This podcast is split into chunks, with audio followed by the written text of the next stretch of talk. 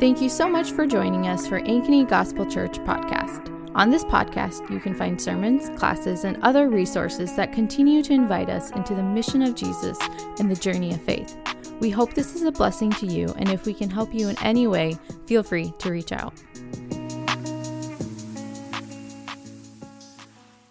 I am Corbin, and today we'll be reading from Nehemiah 6, uh, verse 15 and 16.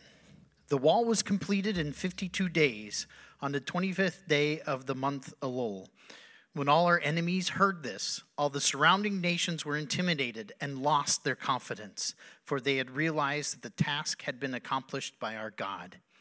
This is the reading of the word. You may sit. I invite you to take your copy of the scriptures and turn to Nehemiah chapter 6. Before we dive in, I'd like to start with a word of prayer and ask the Lord again to be with us, to teach us, uh, to show us what He has to show us in, in His Word. So, Father, we ask that now.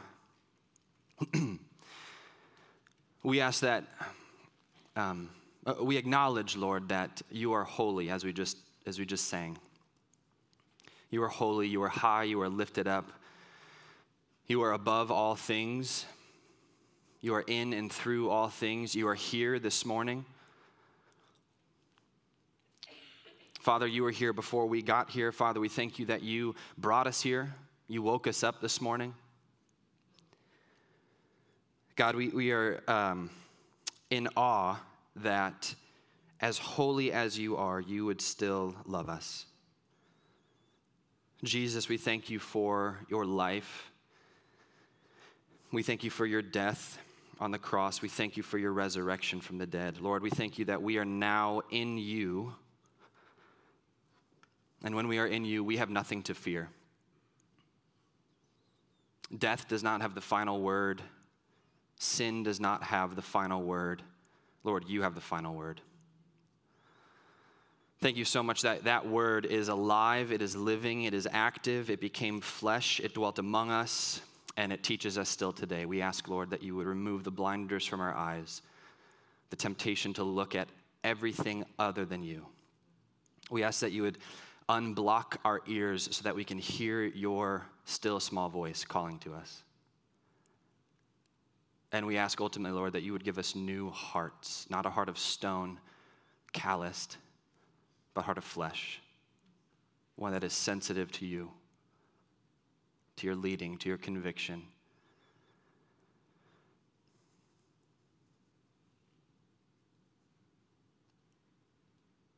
And we pray all of these things in your Son's name and by the power of the Spirit.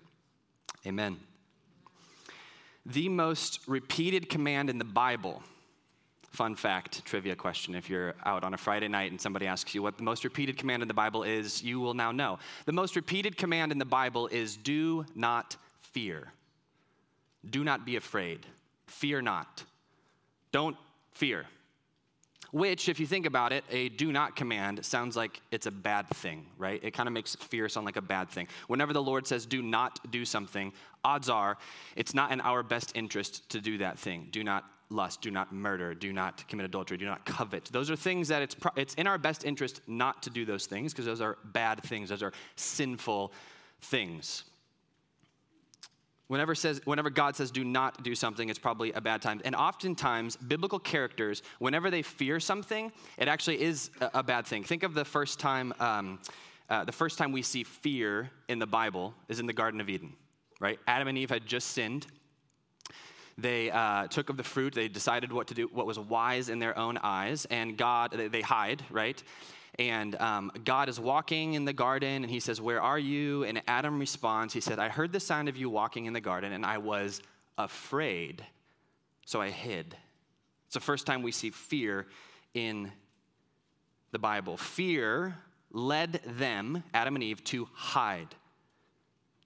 Abraham. Abraham goes to Egypt on a little excursion, right? And uh, when he gets there, he realizes that Sarah, his wife, is beautiful, and he is afraid that the Egyptians are going to see Sarah. They're going to want her, and so they're going to kill Abraham and take Sarah. So he decides to lie and say that Sarah was his sister, not his wife, right? Twice that happens in the Bible.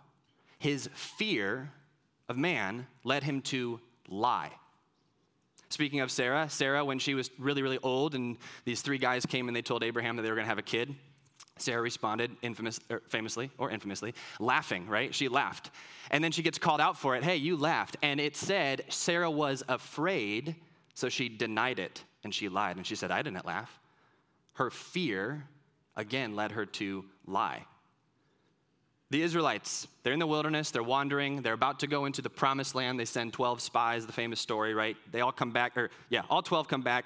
Two of them say, hey, we can do it, Joshua and Caleb, those are the good guys. 10 of them say, we can't do it. Why? Because they feared the people in the land.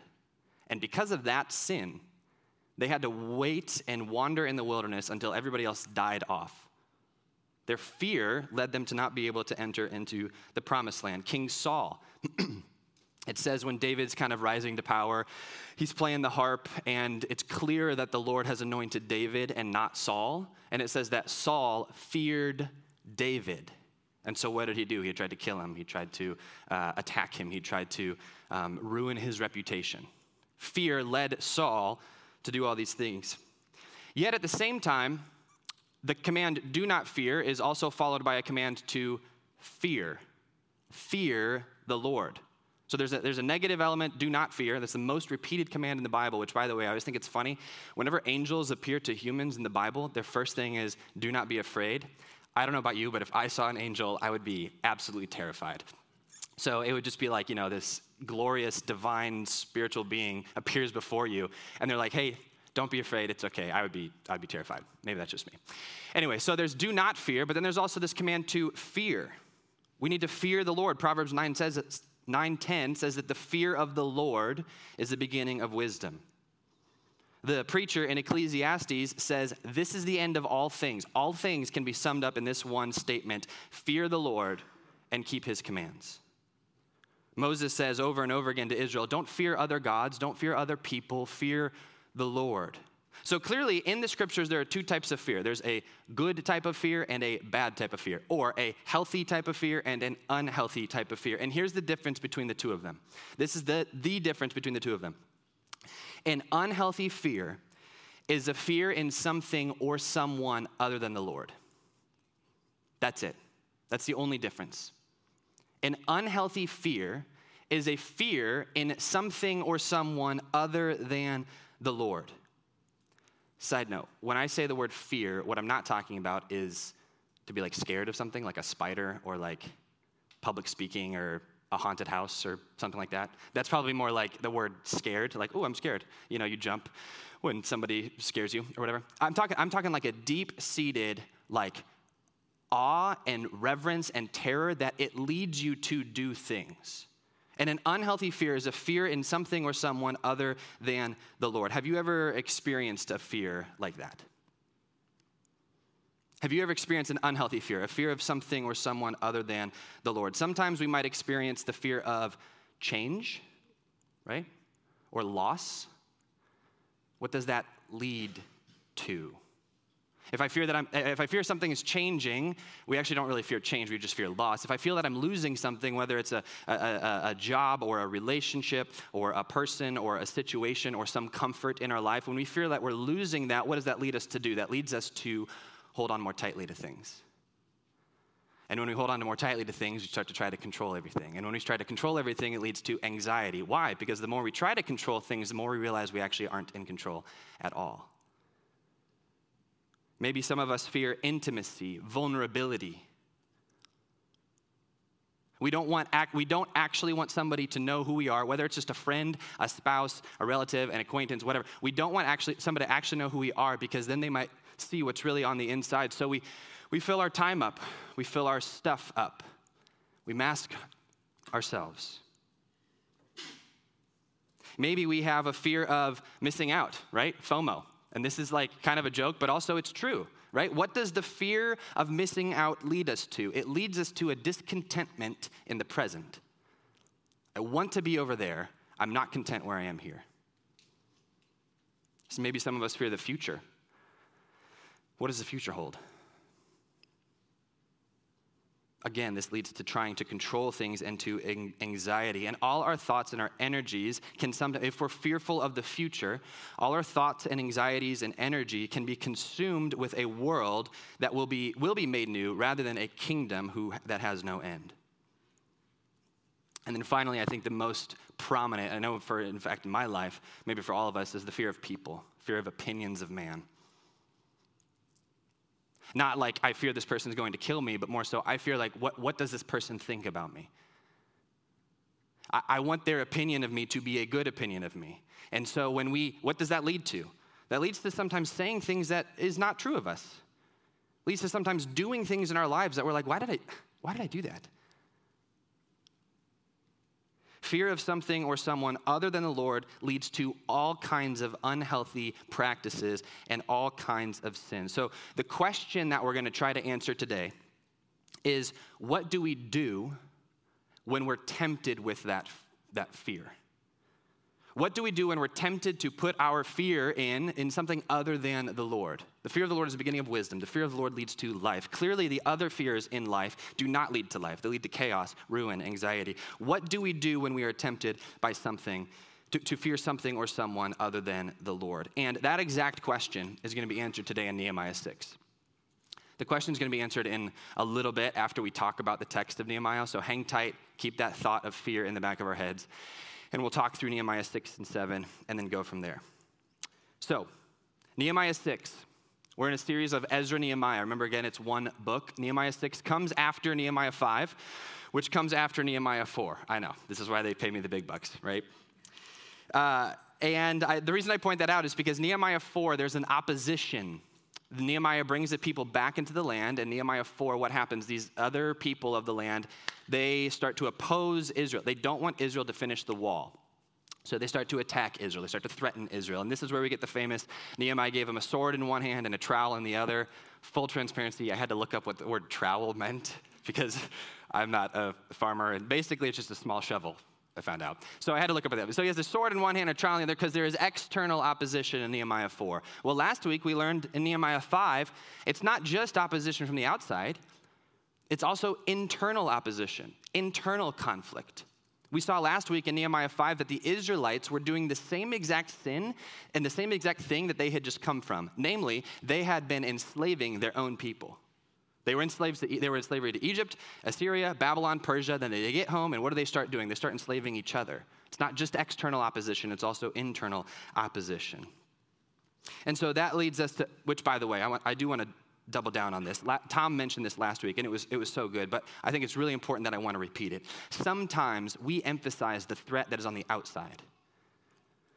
The world is the reason that people aren't coming to church anymore. The culture is going awry, and it's worse now than it ever has been. The threat is out there, so we have to be on guard and we have to be careful. Is that true?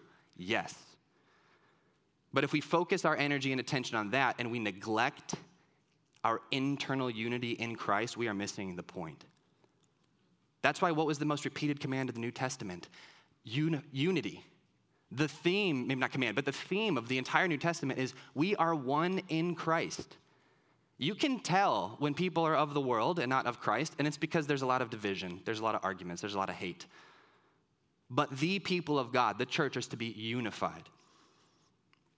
So, Nehemiah 4, threat is external. Nehemiah 5, the threat is internal. Nehemiah 6, he's doing a lot of work. Nehemiah is finishing the wall, the wall, wall is being built, and the enemies in the surrounding land, Sanballat, Tobiah, and Geshem, the an- enemies in the surrounding land, they realize that all of their um, attempts at stopping this are not working. Excuse me. So, in Nehemiah 6, what do they do? They actually focus all of their energies on just one person, Nehemiah. So all of their energies are focused on Nehemiah. So there are, uh, because they think if we can get Nehemiah to fall, then the people will stop building. If we can tempt Nehemiah to do something that uh, maybe will will take him away or we'll get him to get killed or we'll do whatever, then the people will stop building. And so there are three temptations that Nehemiah faces. Three temptations. We're going to look at the first one right here. And the first temptation is in chapter 6, verses 1 through 9. So let's, uh, read it and we'll um, together and we'll, and we'll go from there. So, or sorry, I'll read it. You guys just follow along. Chapter 6, verse 1. This is the first temptation. When Sanballat, Tobiah, Geshem the Arab, and the rest of our enemies heard that I had rebuilt the wall and that no gap was left in it, though at the time I had not installed the doors in the city gates, Sanballat and Geshem sent me a message Come, let's meet together in the villages of the Ono Valley. They were planning to harm me. So I sent messengers to them saying, I am doing important work and cannot come down. Why should the work cease while I leave it and go down to you? Verse 4 Four times they sent me the same proposal, and I gave them the same reply. Notice what Sanballat and Geshem did not say. They did not say, Nehemiah, we're going to come to you because we want to figure this out. They said, Nehemiah, you come to us. Why? They were going to harm him. Now, the Ono Valley was a little bit away from uh, Jerusalem, and a lot of people think that uh, on the way there, the road was very um, like narrow and it was between a lot of valleys. And what would happen in narrow valley roads back in that time is that kings and people would get ambushed all the time. So uh, Nehemiah knows that this, this threat is for ne- Nehemiah to leave the place that God has called him and for also for them to probably attack them. Maybe on the way there, they would ambush him. Maybe when he got to the Ono Valley, they would ambush him. Either way, the point is that Sanballat and Nehemiah are trying to get Nehemiah to leave the place that God has called him to. Nehemiah right now is in the center of God's will for his life. Anything less than that is compromise and sin. When God calls us somewhere, when God has a will for our lives, which remember is holiness, this is God's will for your life holiness. And when we are in the center of that will, you and I are exactly where we need to be, and anything other than that would be compromise and sin. He keeps going, verse 5. Nehemiah, so Nehemiah responds, he says, No way. Uh, verse 5 Sanballat sent me the same message a fifth time by his aide, who had an open letter in his hand. That's going to be important here in a second, but let's keep reading. Verse 6 In it was written, It is reported among the nations, and Geshem agrees, that you, Nehemiah, and the Jews plan to rebel. This is the reason you're rebuilding the wall. According to these reports, you are to become their king, and you have even set up prophets in Jerusalem to proclaim on your behalf, There is a king in Judah. These rumors will be heard by the king, so come, let's confer together. Okay, this is the fifth time Sanballat says something. Now, a uh, little bit about ancient letter writing and delivery mail services. Um, in case you were wanting to know, you know, this is a, a great time to learn. Uh, whenever somebody important would send a letter, they would have a wax seal and they would seal it. Sh- it would be a scroll, roll it up, seal it shut, and it had your image, your emblem on it. The messenger, which is basically a cross country runner, would run literally from village to village to village until he got to the location and the destination and the addressee of the letter. And if that seal had been broken, that means the person who received the letter knew that somebody had read it. And you could actually kill the messenger. That's where that phrase comes from, by the way. You could literally kill the messenger if the seal had been broken because it's like, no, this is just for me to read. Like somebody else must have read it. That's like how letter writing went then.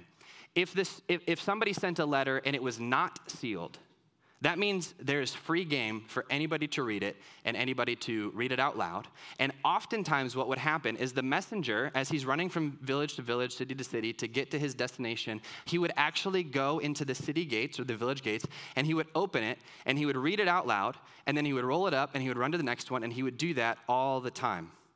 So, what Sanballat is doing is Sanballat is basically blackmailing Nehemiah. There's an open letter in his hand that says, Hey, you are trying to rebel.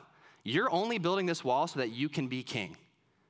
And that message is being spread like wildfire through all of Israel.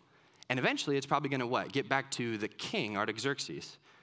Remember Artaxerxes? He was the guy that said to Nehemiah, Nehemiah was his cupbearer, he said, Hey, you can go back home. I trust you. Here's some supplies. Imagine if that rumor got back to the king. Imagine how terrified you would be if you were Nehemiah. The entire nation of Israel is thinking that you are paying false prophets to prophesy on your behalf, and all the reason you're doing this, excuse me, is to, uh, to become king. And if Artaxerxes hears about this, you're, you're a dead man. Let's keep reading. What does Nehemiah do in response? Verse 8 Then I replied to him, There is nothing to these rumors that you are spreading. You are inventing them in your own mind. For they were all trying to intimidate us. Underline or highlight or circle that word intimidate in verse 9. They were all trying to intimidate us, saying, They're going to drop their hands from the work and it will never be finished, but now, my God, strengthen my hands. Nehemiah responds with maturity by saying, There's nothing to these rumors that you are spreading. You're inventing them up in your own mind. The point of the temptation, the first temptation, is intimidation, right? Verse 9, they were trying to what? They were trying to intimidate them. Second temptation is verses 10 through 14. Second temptation is verses 10 through 14. Let's keep reading. I went to the house, this is Nehemiah. I went to the house of Shemaiah, son of Delaiah, son of Mehetabel. I had to practice that a few times, who was restricted to his house. He said, This is a, a prophet, by the way, or a priest. He said, Let's meet at the house of God inside the temple. Let's shut the temple doors because they are coming to kill you. They're coming to kill you tonight. But I said, Should a man like me run away? How can someone enter the temple and live? I will not go. Verse 12 I realized that God had not sent him because of the prophecy he spoke against me. Tobiah and Sanballat had hired him. He was hired so that I would be, verse 13, intimidated. Underline, circle, highlight that word, intimidated. Do as he suggested, sin, get a bad reputation in order that they could discredit me. My God, remember Tobiah and Sanballat for what they have done, and also the prophetess Noadiah and the other prophets who wanted to, verse 14, intimidate me. The second temptation is again to intimidate Nehemiah. They wanted Nehemiah to compromise his own convictions for self preservation. Uh, this, this false prophet, this, this false teacher, came up to Nehemiah and said, Let's go inside the temple and, and close the doors and try to save yourself. Now, Nehemiah is a man of God. He would know the word of God. And what does the word of God say about entering the temple, either unclean or if you're not a high priest? What would happen if you entered the temple in such a way? You would die. Nehemiah knows this. He says, Am I able to enter the temple and live? How does he know that? The word of God. The false teachers that were trying to, the false prophets, the false teacher, mind you, these were Jewish religious leaders that were trying to tempt Nehemiah, took a bribe from Sanballat and Tobiah, and they tried to get Nehemiah to, to, to, uh, sell, to preserve his own life and compromise on his convictions. How did Nehemiah know that this was happening? Because he knew the Word of God, right? Nehemiah knew the false teachers and the false prophets. He knew that they were false teachers and false prophets by the fact that he knew the word of God. He discerned it, he realized it. There are false teachers, the New Testament says, among us today, all the time. How do we know if they're false teachers or not? Not by an educated guess, not by blindly following anybody, but by the word of God. And I'm not talking about just a prosperity gospel teacher or somebody who is like explicitly like it's obvious they're a false teacher. It says what in the New Testament that they will be dressed, they will be uh, wolves dressed in sheep's clothing, which means if you look at them, what do they look like? Sheep. It takes discernment. It takes the Spirit of God. It takes the Word of God to know who is a false teacher and who is a false prophet and who is not. By the way, we are not above that. We need to, to plead with the Lord that He would give us His Spirit of discernment so that if there's any disunity, if there's anybody who, who, is, who is going, our pastors included, all of us, if there's anybody who's going astray, anybody who's going awry, anybody who is saying things other than the word of God, we need to know. We need to discern. Nehemiah resisted and refuted the temptation of the false prophets by discernment and the word of God. Do we discern false prophets the same way? The point, again, of the second temptation was to intimidate Nehemiah point of the second temptation was intimidation. We get on to the third temptation. The third temptation is in verses 17 through 19. Follow along as I read. During those days, the nobles of Judah sent many letters to Tobiah. Remember, Tobiah is the bad guy. And Tobiah's letters came to them. Let's pause right there. Nobles of Judah. These are Israelites in the city, probably close to, to uh, Nehemiah, because Nehemiah was a noble, he was a governor, and so these are also nobles of Judah. And they're writing internally, they're writing letters to Tobiah, and Tobiah is writing letters to them. Probably not that great. Let's keep going. Verse 18. For many in Judah, this is why they were writing letters. For many in Judah were bound by oath to him, since he was the son in law of Shechaniah, son of Arah, and his son Jehohanan had married the daughter of Meshullam, son of Berechiah. In other words, let me translate. In other words, Tobiah had married an Israelite, and now, uh, i.e., a mixed marriage. Tobiah is not an Israelite. Tobiah had married an Israelite, and now Tobiah is trying to slither his way in to the uh, elders, the nobles of Judah, in order to intimidate Nehemiah, in order to scare him, in order for him to stop the work. This is, again, another reason. We've talked a lot about marriages in Ezra Nehemiah. This is another example of what happens uh, and why they respond so uh, forcefully against mixed marriages, because of something like this. Now, verse 19.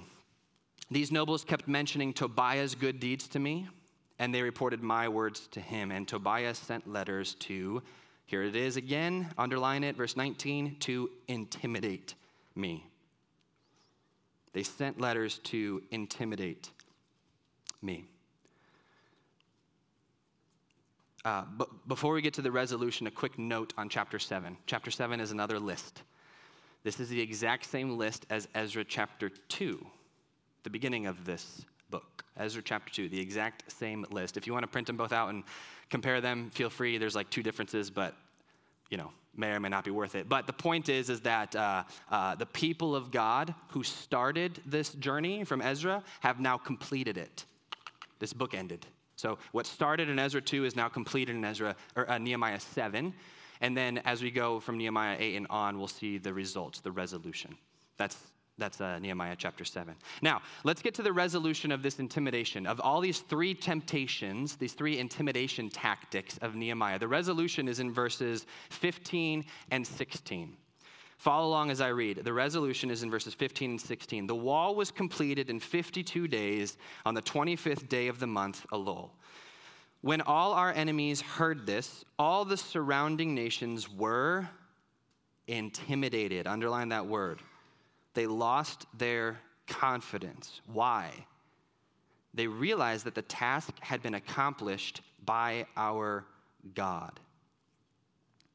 That's the resolution. The resolution is that the intimidation of the enemies was turned on their own heads, and now they were the ones that were intimidated. Now, four times in this one, two, three, four, five times in this passage, the word intimidated is used. Whenever a biblical author repeats a word over and over and over again, it's good to focus on that and say, like, what, what is it? Why is it? What is the point of all of this? And here's the coolest part the word in, in Hebrew for intimidation is the same word as fear. The word for in Hebrew for the word intimidation is the same word as fear. In other words, like to make afraid or to put fear into. So if I if I, you know, make you afraid, you're probably intimidated by me. I don't think I'm an intimidating person, but that would just be the result of it. In other words, what's the temptation? The temptation for Nehemiah is to put his fear in something or someone other than the Lord. The temptation for Nehemiah is to put his fear in something or someone other than the Lord. And yet, all three times, Nehemiah, through his discernment and through the word of God, says no to the temptation. Why? Because he doesn't fear anything other than the Lord. It says in chapter 5 twice that Nehemiah fears the Lord. It says in chapter 7 twice that th- these people feared the Lord. Where did the fear of the Lord lead Nehemiah? Led him to victory, led him to completion of the task that God had for him, led him to holiness. It led him to not compromise his convictions for self preservation. And what do the scriptures say that the fear of the Lord leads to? Proverbs is chocked full with fear of the Lord. Here's a few examples. The fear of the Lord, as we said earlier, is the beginning of knowledge. The fear of the Lord is the beginning of wisdom, right living practice. The fear of the Lord is to hate evil. The fear of the Lord prolongs life. In the fear of the Lord, there is strong confidence. The fear of the Lord is a fountain of life. This is, this is one I love. Better is a little fear of the Lord than great treasures that come with turmoil. By the fear of the Lord, one keeps away from evil. The fear of the Lord leads to life. The fear of the Lord leads to honor. And these are just a few examples of what the fear of the Lord means. If you've ever, if you've ever been on a hike or you've ever been near an ocean or you've ever been in a high spot, you, I was just on a hike a little bit ago, and you get to the end of this mountain and you're looking down on the cliff. What comes over you? Fear. That is a healthy fear. Why? Because it is so powerful. You respect it. If I jump off, I'm going to die. If this wave crashes over me, I'm going to die. There is a fear that we have naturally with things that are so powerful, so holy. And the Bible is saying that that fear should be how we fear the Lord. Not, not terror, not hiding, but we know that the, that the Lord loves us. He, you are more known than, than you can ever imagine. You are more loved than you can ever imagine. And yet, at the same time, God is likened to the sun, where you, you, you love it, it's awe inspiring, but the closer you get, the more dangerous He is. The closer you get, the more dangerous it is. And so, this fear of the Lord leads us to worship. God, you are holy, you are set apart. You're not like me. I change all the time. My thoughts and sins are ever before me, yet you are holy. God, you give life. God, you take life. God, you go before me in all my situations, all my circumstances. Looking back, we can see God's hand in everything. He is there. That should cause us to have, one, this fear, this reverence, this awe, but also this joy. This joy that an all powerful being, an all powerful, all glorious, perfect God would look at us and see his son. Who represented the fear of the Lord best in the Bible? Jesus whenever anybody asks who did this best in the Bible, answer is probably Jesus, unless it's like sin or something. Um, who delighted in the fear of the Lord the most? Jesus, right? Isaiah 11 says that the Spirit of the Lord will fill this individual, this Messiah figure, and he will delight in the fear of the Lord. Do we delight in the fear of the Lord? Do we delight in the fear of the Lord? Do we glory in the fear of the Lord? Is the fear of the Lord something that can be marked about? Or, or do we fear what we can't control? Do we fear loss? Do we fear the future? Do we fear people? Do we, in our fear, try to self preserve rather than give up our lives? Perfect love casts out fear. Unhealthy, unbiblical fear. But the fear of the Lord leads to life. So the question is what do you fear and where does it lead? Fear, lead, fear of something always leads to something else. When you fear change, you hold on and you try to control. When you fear this, you, th- this is the result. When you fear this, it leads to this. When you fear, th- we, we see it chocked full in the Bible. We see it chocked full in our own lives. What do you fear, and where does it lead?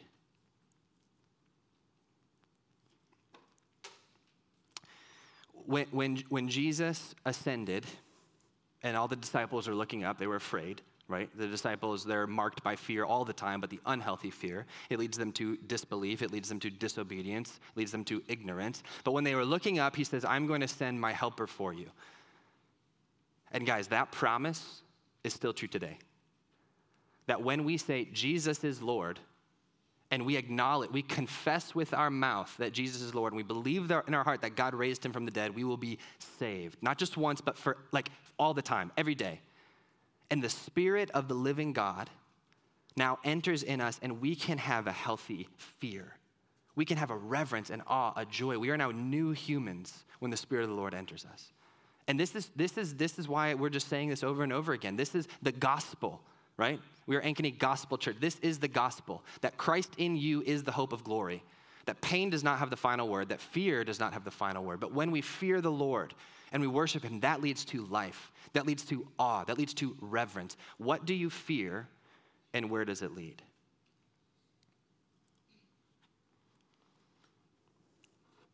Before we partake in communion, I, I want to, I think this question's, yeah, up on the screen. What do you fear and where does it lead? This was really challenging for me um, to think through and convicting for me to think through and answer. So before we partake in communion, I want to just sit with this uh, question um, a little bit. And, and I, want to, I want to invite the Spirit to bring something to our mind. Now, if we feel condemned when the Spirit brings something to our mind, that's not a good response. Condemnation is not what the Spirit of life brings. Spirit of life brings life. But if the Lord brings something to your mind that you are fearing other than Himself, lean into that. Lean into that and pray that the Lord would remove that. Ask the Lord to give you a healthy fear of Himself. So I, want us to do that right now, and, maybe you even open your hands physically as an as a outward posture, uh, outward expression of an inward posture. So I'm going to give you a, a, few minutes, and then um, I'm going to I'm going to pray, and we'll, we'll partake of communion.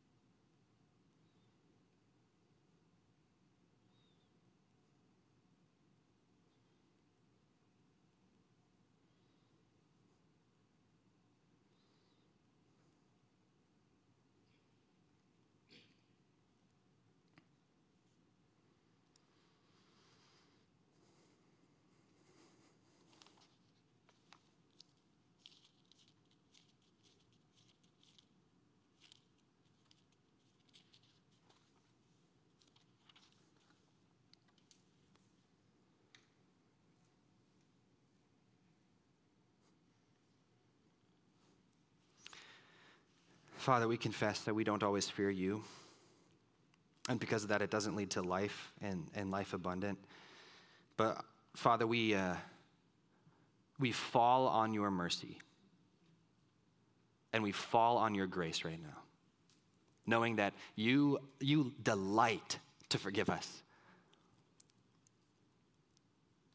You love it when we turn again to you. So, Father, I pray right now that we would do that that you would give us a healthy fear of you. That we would, that we would, we would walk, we would walk our lives out. We would live our lives out, not fearing people, not fearing loss, not fearing the future, not fearing anything other than you, Lord. It is you and you alone that we want to live for. God, give us that desire if we don't have it. Give us the posture of confession, of quick to forgive, because you forgive us. And Father, thank you for your word that says that the Spirit of the Lord will rest on him a spirit of wisdom and understanding, a spirit of counsel and strength, a spirit of knowledge and the fear of the Lord. His delight will be in the fear of the Lord. Father, thank you that that is in and through your Son, Jesus. And Jesus, thank you for sending the Spirit to us to give us that same Spirit. Be with us and go forward with us, we pray. Amen. Thanks again for listening, and we pray this was a blessing to you. If you have any questions or comments about what you heard, our email is info at ankenygospel.com, or you can find us on social media at Ankeny Gospel.